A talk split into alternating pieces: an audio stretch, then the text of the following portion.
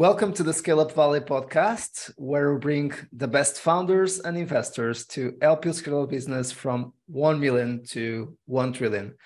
Today's guest is Stian, uh, the CEO at Wak- Wakwati Code. Uh, Stian, welcome to the show. Thank you. Thank you so much. I'm, I'm very glad to be here. It's, it's a pleasure. And you are coming from uh, from Norway, from the north of uh, of Norway, right? Yeah, so I, I, I, grew up in the north of Norway, which is in the Arctic part of the world. But actually, I live in, in a place called Stavanger now, which is in the southwest of Norway. Ah, so it's, okay. a, it's a little bit different climate zone. It's it's not as cold, but it, it just rains all the time here. So okay. I'm not sure if uh, if I made the right choice. How far away from Oslo? Um, I think it's around 45 minutes by uh, by airplane. Oh, so so, so Oslo is in the southeast, and then Stavanger is in the southwest. Okay, so and and uh, I forgot because I've been in Bergen and uh, in Oslo. Uh, Bergen is closer to to where you, to to the city where you are today, or yeah. Yes, much much closer. Uh, Bergen is also in the same region, so that's the southwest of Norway. But it is it actually takes a bit of time to drive there because uh, you know the geography of Norway. Exactly. We have a lot of uh, of coasts and and, and mountains uh, and, and fjords, so you kind of have to. It's not a straight exactly. Uh, road. Exactly, exactly. But awesome. For the ones who didn't have the pleasure to to get to know you, uh, please give us a, a, little bit of a background and what motivated you to start Aquaticode? Sure. Uh, so my name is uh, Stian Ranglid. I'm the CEO of Aquaticode, which is uh, an early stage company that builds AI for aquaculture. Uh, before doing this, I used to work for a company called uh, Nutreco uh, slash Skretting, which is the world's largest aquafeed producer. And I, I had several positions uh, within that company. I spent some years in Brazil and then some years in Ireland uh, before I joined the head office to, to lead Skretting's uh, global RAS efforts. So RAS is recirculating aquaculture systems. It's basically a system that allows you to, to uh, grow salmon or another aquatic species on land uh, in a constrained uh, facility. And if you go back even further, I, I used to I used to uh, work as a management consultant, and I've also been an active angel investor for for some years before I even started in Aquaticode. Um, I, I, can say a little bit about Aquaticode. So uh, we are we are the product of 15 different uh, industrial R&D partnerships across the value chain of multiple aquatic species. So we, we are heavily R&D based uh, and we launched a product uh, for gender sorting salmon uh, last year, a small product, a scanner. And now this year we are actually launching, or we actually placed our first uh, machine, the Sort Pro at the facility, customer facility. And what this machine does, it's gender sort salmon at very uh, high speed, 10,000 fish per hour. And I, I, I know it's probably not the scope of this uh, this podcast, but it does it. if, if you if you gender separate salmon, the males grow faster than the females, so you can you can have a shorter production cycle for the males. So that's one of the advantages. And then we're we're launching a product uh, for shrimp, uh, I think this year as well. Got it. Sounds sounds amazing, and um, and I know that in terms of the um, we are seeing this trend even in the podcasts. Uh, people also, and especially experienced executives and operators that want to start their own companies and see the potential to de-risk a little bit their journey with by joining a venture builder, and sometimes also because the venture builder already has an idea that matches well. They also help with uh, finding a co-founder, etc., etc. So if you could kind of uh, let us know a little bit more about your journey and why you decided to to join a venture builder, uh, a CEO, and what you see as the pro the pros and cons of the model. I think this will be beneficial also for other uh, founders. Yeah. yeah. it's a very good question, and I, I didn't actually start Aquatico. The, the the company was started by by the venture builder, but I exactly. but I think it's a fantastic model, and I'm happy to to talk about it. So Nacre Capital, which is uh, the company behind Aquaticode, uh, is a very competent owner. Uh, they have a very strong track record in the intersection of computer vision and biology, which is, of course, where we operate. It was started by Moti Shniberg uh, some years ago, and he, he started it after the sale of Face.com, which, uh, which is basically the algorithms or the technology powering face recognition in in Instagram and Facebook and, and Apple albums. So so it was started actually with a very strong uh, insight in in the domain. And and what they do and what I really admire is that they have entrepreneurs and staff. So Aquaticode was actually started by a person called uh, Al Brenner, who's uh, who's the chairman of Aquaticode today. And they are constantly looking for uh, new areas where they can leverage their expertise uh, I think uh, I think what's interesting is they, they actually do cost, cast a very wide net. So they are looking at current and, and future attractiveness of, of different sectors. They're looking at the technological maturity, etc. Mm-hmm. And to give you one example, I know that when they were when they were thinking about Aquatico, they were also uh, they were also looking at uh, silk silkworms, so basically silk production, right? Uh, but they ended up uh, uh, uh, choosing aquaculture and putting considerable effort into the industry, which to me to me it makes a lot of sense. You know, feeding 9.7 billion people by 2050 is the greatest challenge of our time, and yeah. aquaculture reduces the strain on, on nature uh, compared to other uh, uh, uh, types of protein production. So the nutritional density of, of salmon and shrimp is very high. Carbon footprint is, is lower than, than, uh, than uh, land-based animals, at least most of them. And also the land use and the water use is, is also significantly lower. And so, so to go back to the venture builder, so what Nacre does yeah. is they very early when they start a company complement their their technological prowess with uh, a competence advisory board consisting of, of industry titans basically mm-hmm. people who have a very strong and a very long track record within in, in this case aquaculture Right. And once they, the, the, you know, they plant a seed for a company and it starts to grow, they hand over the reins for the company uh, to somebody uh, or, or, management with uh, with relevant experience to to running that particular company. So so for Aquaticode, of course, it was natural to to go to the the uh, aquaculture industry and and uh, and, uh, and then hire someone, which which in this case was me. Right, sounds great. And and on your side, what attracted you to to join an opportunity uh, like Aquaticode and, and and to join this concept, right? Yeah, I um, so I've I've I've been an early stage investor for some years, as as I mentioned, and I've always been attracted to entrepreneurship uh, right? Innovation. Yeah. And innovation has also been a constant through my career. So I've been able to work with entrepreneurs and innovators for, for many, many years. Yep. And uh, and I, I always figured that at some point I would I would join a startup or, or, or as in this case a, a scale up myself and and uh, yeah. and I thought that that world seemed tremendously interesting and then, you know, uh, Nacre Capital came along and, and, and they've started this company within this industry, which I, I really, uh, really like to be in aquaculture and, and, and where I, I, I have, uh, you know, domain knowledge already. And, and it was just a very good merging of two worlds for me. Right. So I was, uh, I was very, uh, I was very intrigued when, when, uh, when they first contacted me and, and I, I mean, I, I didn't really have a choice. This this uh, this opportunity for me was uh, was perfect. And it, it was nice. So it was kind of an inbound uh, opportunity that you start considering. So it was not something that you saw an opportunity there and you decided to start talking with them. It was it was the the opposite. Say they came they they came to you to because they found they they thought that you would be a great fit for for the role.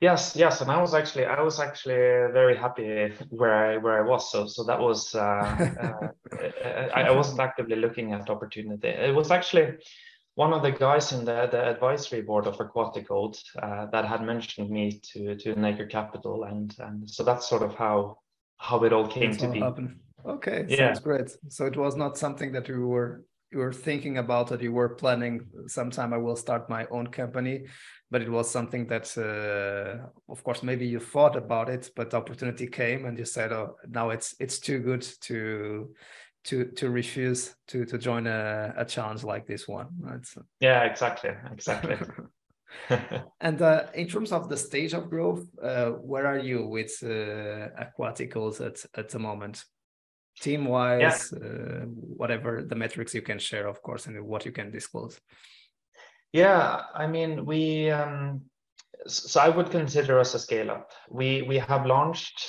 uh, products and mm. we have. Uh, I mean, we're fortunate because we're seeing a lot of demands for the products. Got so uh, and and there's a hardware component to our product, right? We're building machines powered by AI. Uh, in the case of the the products that we we now have in the market. Uh, so where we are as a company is we are scaling up uh, manufacturing of those machines. We are working to fulfill uh, the contracts that we have entered. Got it. And I know that you have a, very interesting policy in what relates to talent, team, also the remote policy. where you have a policy of candidate quality first, so you might have some time zone restrictions uh, or not, but uh, you really are looking for for uh, the best talent wherever they are uh, located. I think this is quite unique. We are seeing more and more startups going in this direction. But now that the pandemic is is going away, we are seeing also not a lot of companies going into hybrid modes and uh, and not being so remote friendly uh, anymore. So it's always exciting to to see a startup that is really embracing remotes and uh, and having a very diverse team also as well uh, since the beginning. What has been your experience so far, and what is your policy, and what can you share with uh, with other founders, operators, executives that are leading their scale ups?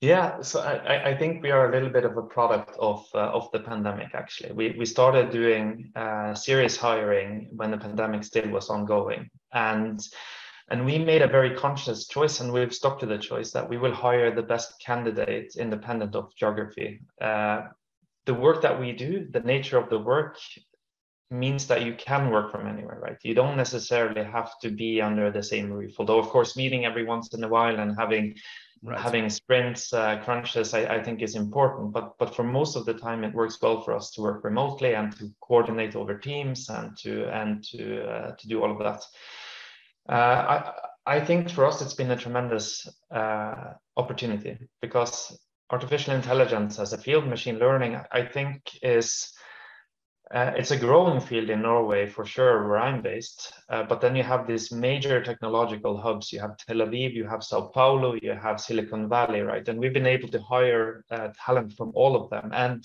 and uh, actually, more interestingly, I, think uh, talent from from these hubs have sought us out to to to to work with the aquaculture industry. So so I do think it creates some some major opportunities.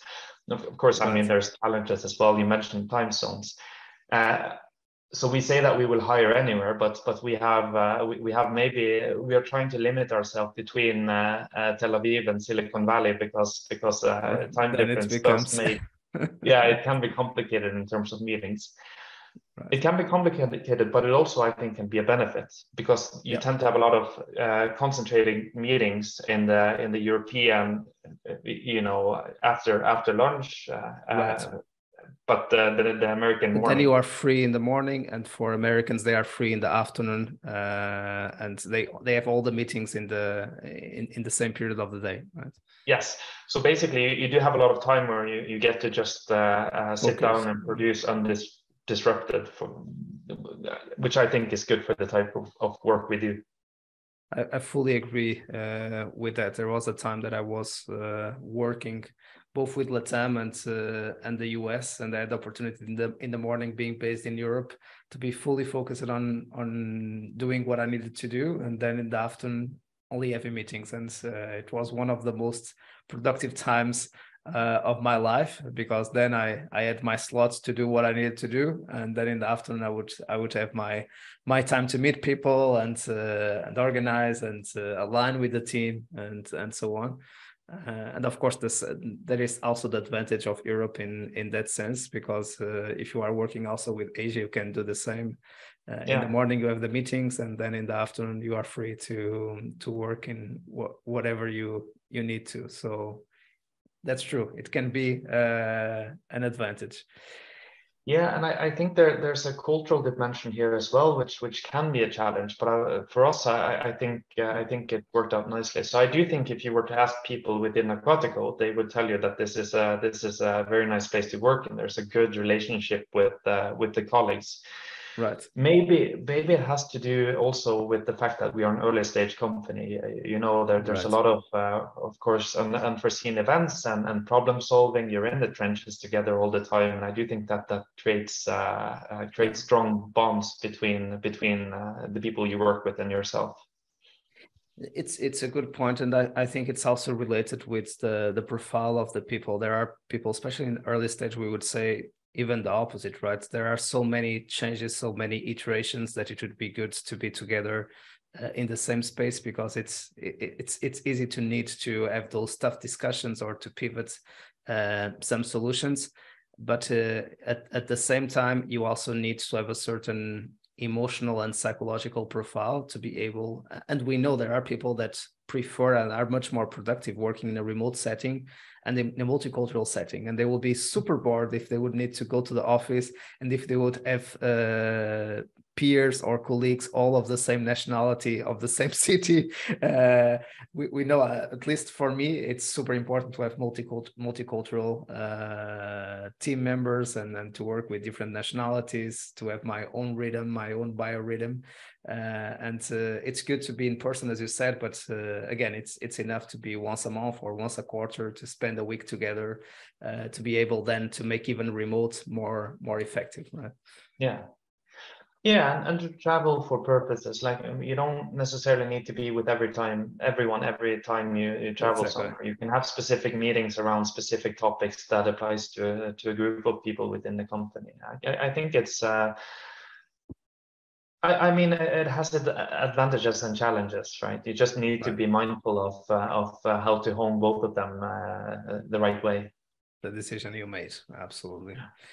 And and in in that sense, to also put together the team to hire new members, we know, uh, especially in early stages, uh, one of the main challenges is to we know that the first people that we hire can can break the company, right? So if if we don't hire well and I think that in that sense, the venture builder support when they have an HR function or a people function, uh, people and culture function, it helps the entrepreneurs to ensure that they are hiring the right people for for the right seats. Did it help? Uh...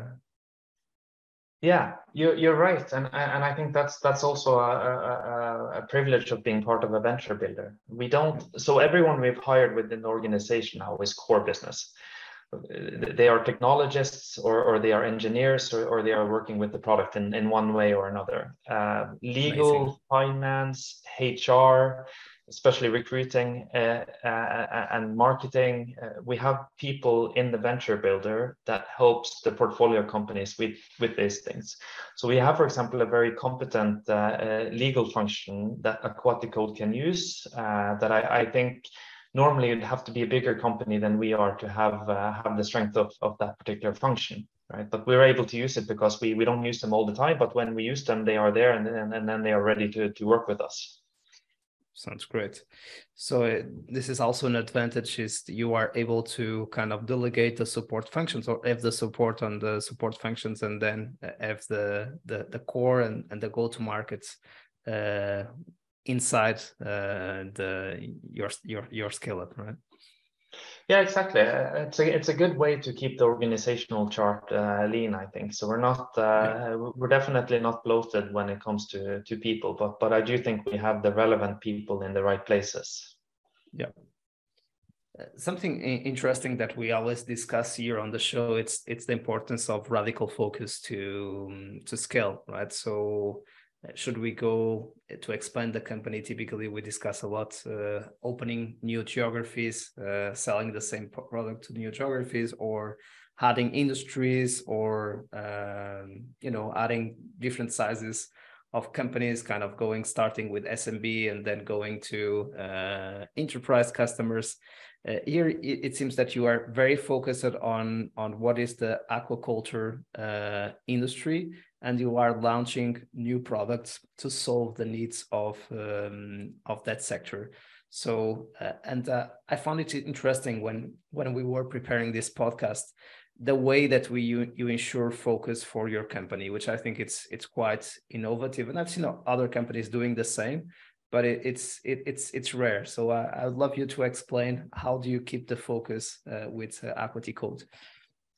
Yeah, I, I, I really like that that question. So so for us, I think it's about balancing focus and aspiration. Like so if, if you if you take a business 101 class, it will tell you to stick to the core, uh, which of course um, and especially I think when you're you're a growing company, uh, it requires laser sharp focus to transform an idea to a commercial success. Um, because a narrower part path, I think logically should solidify your trajectory, it should deepen your expertise, it should clarify priorities, and it should also determine resource allocation. But in my mind, also, it can uh, constrain vision, right? So innovation happens when we broaden our horizons, when we are curious and courageous in exploring new opportunities. And the major uh, breakthroughs, uh, I think, are very likely to come from, from unexpected places, let's put it that way. Mm-hmm.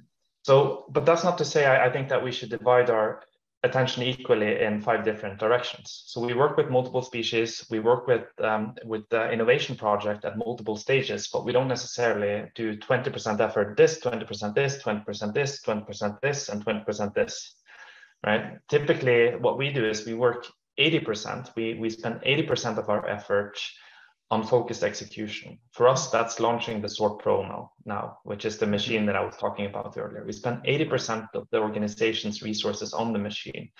But then also we spend maybe 20% of, of the organizational resources on hmm. aspirational mm. exploration right? Got it. So I, I, do think keeping keeping to the the core and having a good focus and being able to execute and actually finish things, wrap things up, get them into the market, I, I think is super important. But I don't necessarily think it's a contradiction to to also uh, uh, working on what's beyond that that first milestone right. or what's beyond that first product. And to give you to give you one example, although this isn't, uh, I wouldn't consider this aspirational. This is much more near term. But but the uh, the machine that we've built, uh, uh, mm-hmm. the primary or the first function will be uh, gender sorting but we're adding a lot of other features to the machine. So it's actually more of a platform than the, than a machine, right? Got it. It's it's uh, it, it can collect a lot of data through through RGB imaging and, and through ultrasound, and we can get a lot of mm-hmm. information. And we're launching with one particular thing, but then we can expand it, right? We can launch new features right. that look for new things uh, uh, in the Salmon, uh, and then we have more visionary things things that we think uh, will will have a tremendous impact on on aquaculture, but we know it's going to take uh, uh, some time to get it into the market. Right? We know we have to we have to balance the the near and the long term. So kind of the IP and the technology is the same, but the use case is different, and and and the segment that you are using the use case for is also different. I'm not a specialist in the area, but uh, you can use the same technology to solve problems related about uh, with. Uh, with salmon and also with with shrimp but it's it's the same technology but the use case and of course the application is uh, is different there, yeah, yeah and and for a large part of it it's the same team as right as well right? And when you work yeah. with innovation you'll have somebody who who does the earlier stuff getting to the proof of concept right? And then you'll have somebody who will work uh, uh, towards uh, uh you know a minimum viable product and then eventually a product. And it's right. not necessarily the the the same people who does all of these different stages so, so I also think it's a good way to keep people in the organization uh, uh, challenged and busy is to to to sort of have a good view of a portfolio of, of innovation products. Right, right. Good point. Something, of course, that uh, I was understanding that you have a component of hardware, uh, but I, I think that you also have some thoughts around that, uh, how to keep software first and how to be able to deal with hardware uh, in in this case for for the different products that you are launching? Yeah, so we, we have uh, we have an automation engineer employed at, at Aquatico. So it's very important for us to have uh, domain knowledge internally in the company. But then we also rely heavily on on hardware partners because we're not we're not an automation company. We have some competency for automation, but we don't have we don't have a workshop. You know, we don't have anywhere to, to bend metal or to I, I, I think that's something that, that we acknowledge uh, is better left to someone else. And then we can focus on we can focus on the vision, we can focus on the direction, we can focus on the product side of the, the automation, mm. and we can focus on on the AI, which essentially is uh, is our core. And and and there's a lot of very good uh, engineering partners out there, both when it comes to to design and manufacturing. So so I, I also think we don't we don't need to do all of it right? That there are people who are experts in this that we can uh, we can uh, we can build something together with. But uh, but for us then uh, since you mentioned ip uh, we always maintain ownership right? Right. That's uh, that's an important part. It's always sort of it's it's it's it's it's our machine it's our vision it's we are the ones who's standing there at the drawing board etc but then somebody else puts it out to to life Right. And in terms of the variables to scaling up uh, Aquaticode's, um, do you see certain geographies? Again, this is a very specific uh, industry. We are trying to extract some of the lessons learned scaling up a company and having a diverse view on the process of scaling up. But um, do you see that there are specific countries who where you can have more success uh, or do you see that you will be focused on just one country and then adding new products? So what what would be kind of your strategies to scale up uh, Aquaticode? Yeah so so for the different aquatic species it's actually different countries. So if you if you use salmon as an example half of the salmon in the world uh, is farmed here in norway and then 25% is farmed in Chile, and then the other big players are are uh, you know Canada, UK, and uh, and uh, Australia. So so those are the the very natural markets uh, for us. Um, when it comes to shrimp, then it's uh, it's it's a bigger picture, right? You have you have Ecuador, you have Vietnam, you have India, etc., etc., etc. So the the geography, I think, of of shrimp farming is larger than salmon also the customer is quite different. So uh, the salmon industry is a lot more consolidated than the shrimp industry. So you have you have big big players within the salmon industry, which uh, which from a sales perspective means uh, means uh, you, you, get to spend a lot of time talking to these players and building relationships and and collaborating yeah. with them in shrimp farming you have big players as well and you have some very big players and and you can do the same there but then you also have a long tail of uh, of uh, of smaller farmers. Got it. Got it. And and you see there that you will keep adding different fish uh, spe species or uh, it, it is possible to be able to build to build a very big business just within salmon and and and the shrimp uh, species Salmon and shrimp, I, I think, are the two largest uh, species in aquaculture. Okay. So you can you can build uh, you can build a big, big business in any of them. Right? If you if just you, one. If you, yeah, just one. If you limited yourself to salmon, you can build a very big business uh, in AI uh, there, and, and you can do the same in shrimp. Um, so we we chose to do both for the reasons that I, I mentioned, the, the, aspirational and the sort of the looking uh, looking at what's around the curve, and uh, and also recognizing that they're both very important and high growth species. Uh, that's uh, that will have a tremendous impact on on uh, on our planet overall if it's uh, if it's done right and if it's scaled right. Right. So, and, and do you see that you would be limiting now your growth to those two uh, species and focus there, or or are you still planning to add uh, more species uh, to the portfolio of fish? I, I, love I this think... show. I, I, have to say because it's challenging think... me. Uh, it's a new industry for me. I, I think it's uh, I think we're curious by nature, so we we are interested in talking to uh, industry players of other species as well. We're not limited to shrimp and salmon, but for practical reasons, uh, the, our immediate roadmap is around shrimp and salmon because because even even if the aspirational work or the exploratory work happens in the 20%, there's only there's only so many things you can have going on in those 20% as well. Right. But we we, we do have a dialogue with uh, with uh, uh, um, industry players that aren't from from salmon and from or from uh, shrimp. So in other words, uh, I think that you keep your organization as a scale up, building new startups and launching new products that need to again to go through uh, finding problem solution fit, product market fit before going into go to market uh, fit and and and scaling up.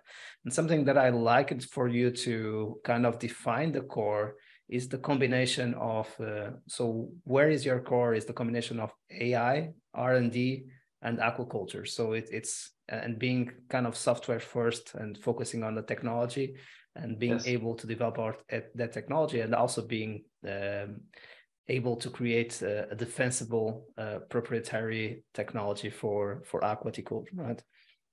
Yeah, and I, I think part of the reason why we've been able to cover so much R&D ground is because we can do a lot with uh, small data sets. So part of our expertise is actually working with small data sets. And and it's important when it comes to the life sciences because you cannot you cannot go online and just buy a library of, uh, of whatever you're looking at right? You have to do groundwork. You have to get your hands dirty and, and collect data. And and and it's a, it's a massively resource intensive uh, process in itself. So being able to to to to uh, draw meaning from from smaller data sets i, I think is uh, is also an important part of the core Got it. And uh, something that I found interesting is then we were, of course, I was focusing myself on this is a aqua, aquaculture uh, business, but the way you related the problem and the solution and and your journey with the vision and the importance and the impact that this vision will have in solving the problems of of uh, of the globe and of the human species uh, it's, it was very very inspiring. So uh, how do you see the future of uh, aquatic worlds? And uh, how do you see the impact? I really enjoy the way you articulated your um, your your narrative right? thank you. Yeah uh, yeah so so the um, uh, let's say the higher purpose is definitely there and, and and aquaculture is part of the future. And then within aquaculture you have five major trends going on. So uh, it's recirculating aquaculture systems, which is uh, what I talked about earlier. Um, you have novel feed ingredients. Um, you have uh, the Internet of Things. You have selective breeding, and then you have AI. Um, I I think AI will have a tremendous effect on aquaculture as it has in any industry, because you are able to you're able to to classify and make predictions at the blink of an eye, right? You're able to to have consistent, transparent, sustainable decisions made. And if you put automation around that, which is what we're doing, right? You, you, you're able to do it at, at very high speed and at scale.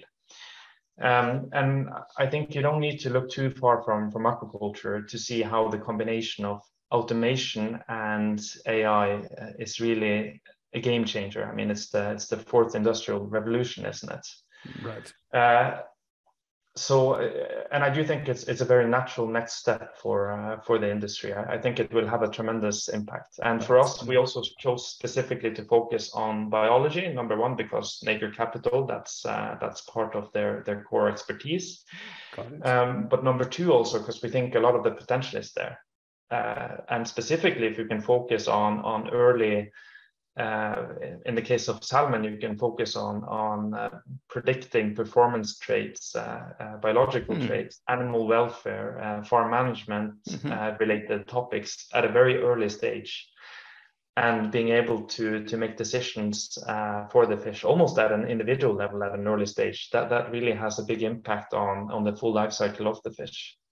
Wow, super super inspiring. And uh, and great to see that we, we we have been seeing kind of the software is eating the world and now it's all about ai uh, is eating the world and uh, and all the industries. So there there is so much to to do and we are just seeing that with the the ChatGPT uh, bot uh, circulating across LinkedIn and uh, everywhere about what can be automated or how much that uh, solution can help us uh, humans to focus on what what can make the the difference man.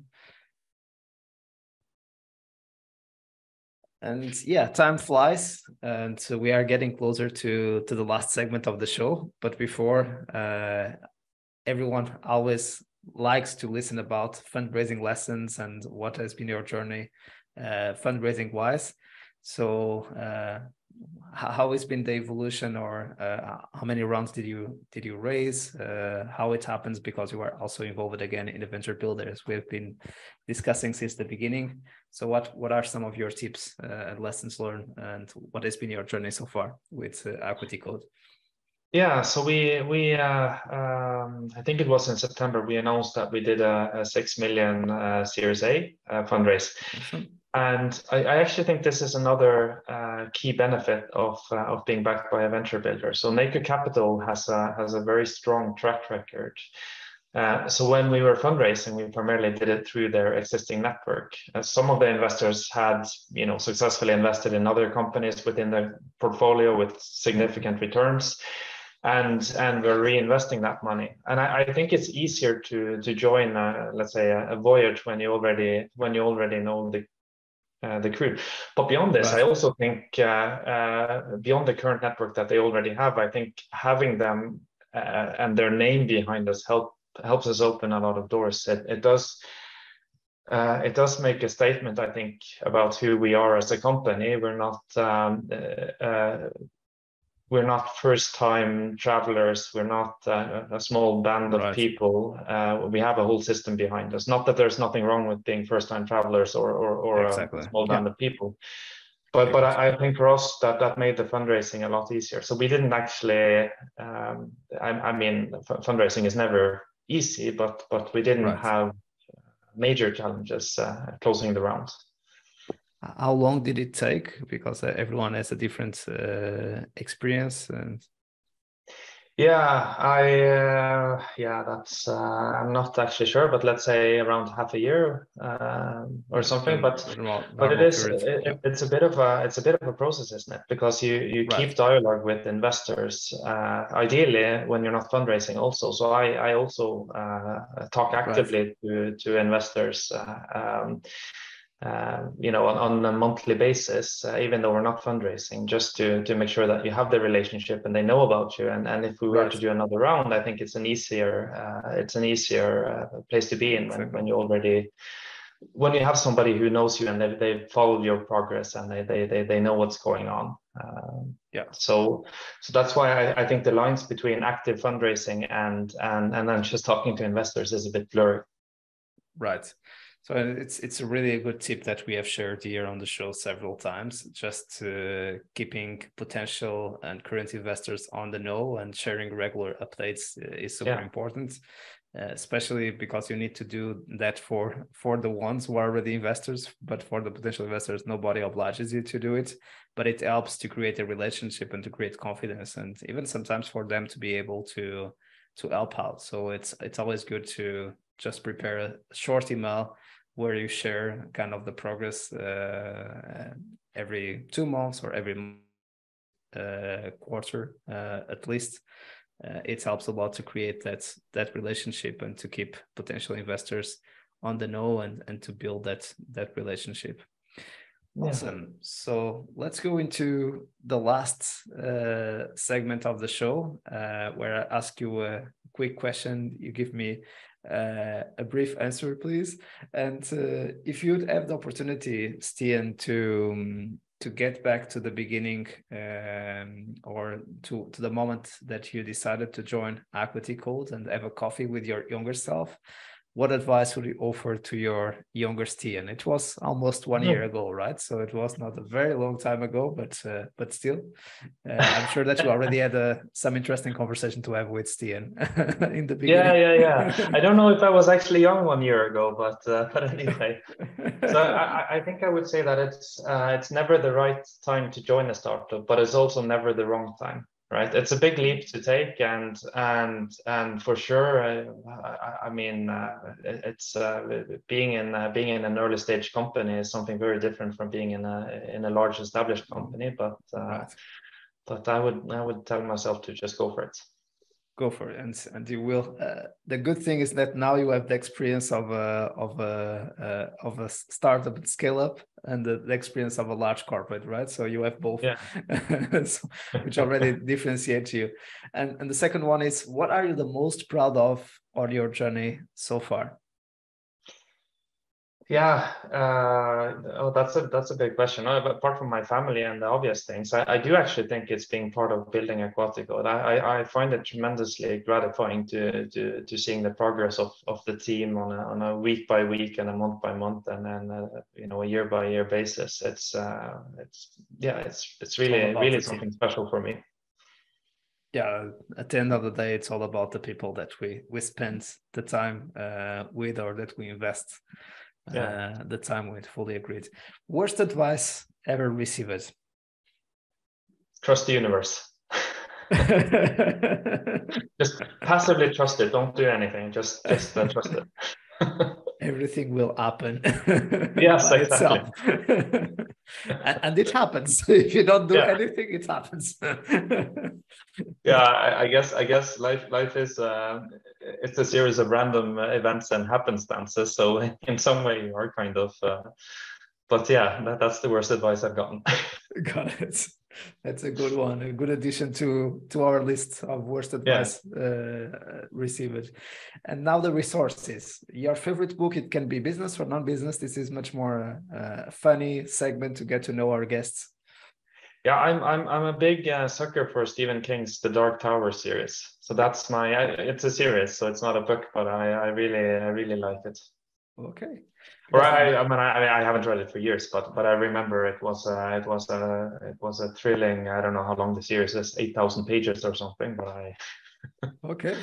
Well, yeah. that, it stuck a, with me. That's a great adventure. yeah. and uh, your favorite movie or or series? Right now, I, I'd have to say The White Lotus. I think it's uh, it's immensely entertaining and and sort of intense, but but in a very slow way. Uh, okay. so suspenseful in a slow way.